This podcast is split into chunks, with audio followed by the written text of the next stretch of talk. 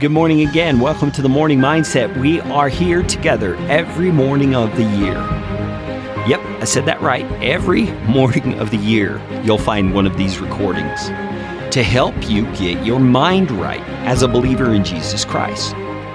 This is powerful stuff. We're talking about the truth of God every morning because the truth of God is truth with a capital T R U T H, right? It's the truth that governs all the universe. And the more we can align our thinking with God's truth, the more we'll be able to live in this world in a way that is aligned with truth. That means we'll be living in as sane a way as possible because we're living according to God's reality. And we've been looking at Romans chapter 3 the last few days, looking at what God has done for us in Christ because it's important that we understand what he's done because it tells us who we are. And that's one of the things we struggle with every day is knowing who we are in such a crooked world, in a world that's going crazy. We have to be grounded. We have to know who we are because if we don't know who we are, we'll be pushed around by the people and the philosophies and the circumstances that happen in this fallen world. And Romans chapter 3 gives us this load of truth. It says in verse 25 that God put Christ forward as a propitiation by his blood to be received by faith. And you see, we receive what Jesus has done for us by faith. And if that word propitiation is throwing you off, go back to yesterday's edition of the Morning Mindset. That would have been episode 289. And understand that Jesus has taken God's wrath for you.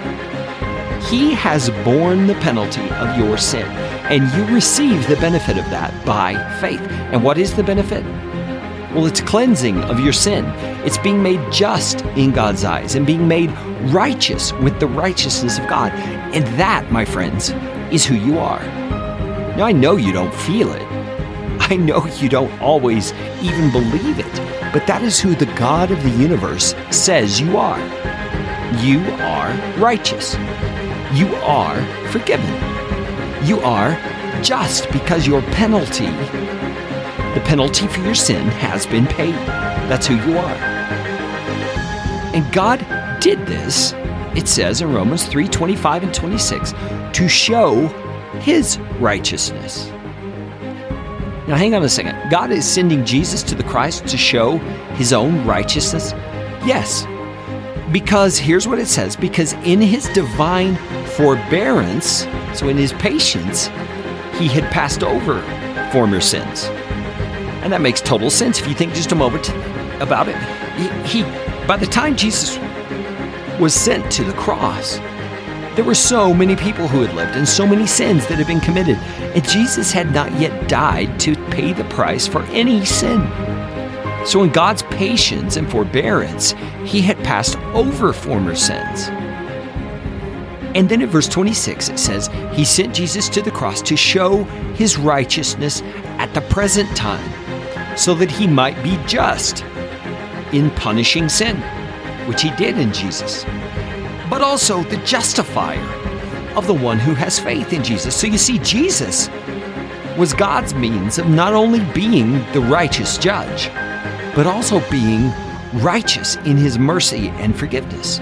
You see, God had a way of doing both, of condemning our sin and condemning us as sinners, but also forgiving us. And he did it all through the perfect sacrifice of Jesus Christ.